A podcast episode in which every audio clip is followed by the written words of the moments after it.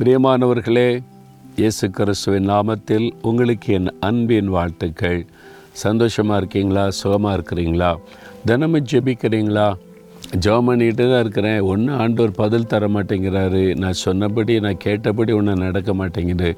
விசுவாசத்தோடு ஜெபிச்சு ஆண்டவர் பெரிய காரியம் செய்வார். எட்டாததுமான அறிவிக்கட்டாத பெரிய காரியில் செய்வார்லாம் வசனம் சொல்லியிருக்குது. அதெல்லாம் விசுவாசித்து தான் ஜெபிக்கிறேன்.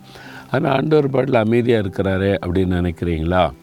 வேறு புஸ்தகத்தில் பவுல் என்ற ஒரு பரிசுத்தவானை பற்றி பார்க்கிறோம்.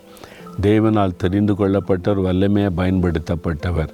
அவருடைய சரீரத்தில் ஒரு முள் வந்து ஒரு வேதனையான முள் கொடுக்கப்பட்டதாம் அது நீங்கணும்னே மூன்று முறை ஜோம் பண்ணாராம். ஆண்டவர் முதல்ல பதிலை கொடுக்கலை.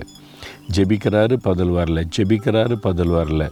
மறுபடியும் ஜெபிக்கிறாரு அப்போ ஆண்டவர் பதில் கொடுக்கிறார். அவர் எதிர்பார்த்தபடி பதில் கொடுக்கலை. என்ன சொல்கிறார் பாருங்களேன். ரெண்டு குறைந்தர் பன்னிரெண்டாம் அதிகாரம் ஒன்பதாம் வசனத்தில் என் கிருபை உனக்கு போதும் உன் பலவீனத்திலே என் பலம் பூரணமாய் விளங்கும். அவர் ஜெபம் பண்ணினது முள்ளை எடுத்து போட்டுருங்க.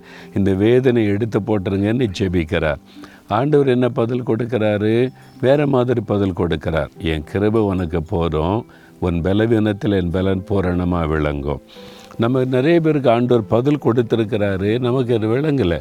ஏன்னா நம்ம ஒரு பதிலை எதிர்பார்த்து ஜெபிக்கிறோம்ல அது கிடைக்கலன்னு உடனே ஆண்டவர் ஜெபத்து கேட்கல பதில் கொடுக்கலன்னு நினைக்கிறோம். பவுல் ஜெபம் பண்ணிட்டு முள்ளை எடுத்து போடுங்க இந்த வேதனை வேண்டாம்.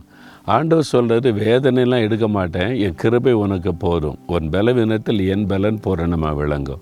இது பதில் தானே? அப்போ ஆண்டவர் உங்களுக்கு பதில் கொடுத்தாரு. நீங்கள் அதை புரிந்து கொள்ளாமல் இருக்கிறீங்க. ஆண்டவர் வந்து கொடுக்குற பதிலை சந்தோஷமாக ஏற்றுக்கொள்ளணும். பவுல் ஏற்றுக்கொண்டார். ஏற்றுக்கொண்டு சரி ஆண்டவர் உங்களுடைய கிருபை எனக்கு போதும். உங்களுடைய பலன் விளங்கினா போதும்னு சொல்லிட்டார். அதே மாதிரி தான் என் வாழ்க்கையில் கூட சில காரியம் நான் ஜெபிச்சேன். நான் கேட்டபடி ஆண்டவர் செய்யலை. ஆண்டு சொல்லிட்டார் என் கிருபை உனக்கு போதும். நான் தாங்குவேன். அவ்வளோதான் பதில்.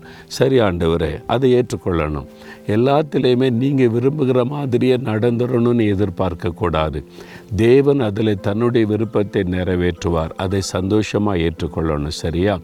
ஆண்டவர் கிருப தருவார் பலவீனத்தில் பலன் தருவார் உங்களை தாங்கி நடத்துவார் அது போதும்ல அப்போ அப்படி சொல்லுங்கள் ஆண்டவரே உம்முடைய கிருபை எனக்கு போதும் உம்முடைய பலன் எனக்கு போதும் ஆண்டவரே சொல்லுங்கள் சந்தோஷமாக இருக்கலாம். தகப்பனே எங்கள் ஜெபத்தை கவனிக்கிறீர் பதில் தருகிறீர் சில சமயம் நாங்கள் புரிந்து கொள்ளாமல் போகிறோம் எங்களை மன்னியும்.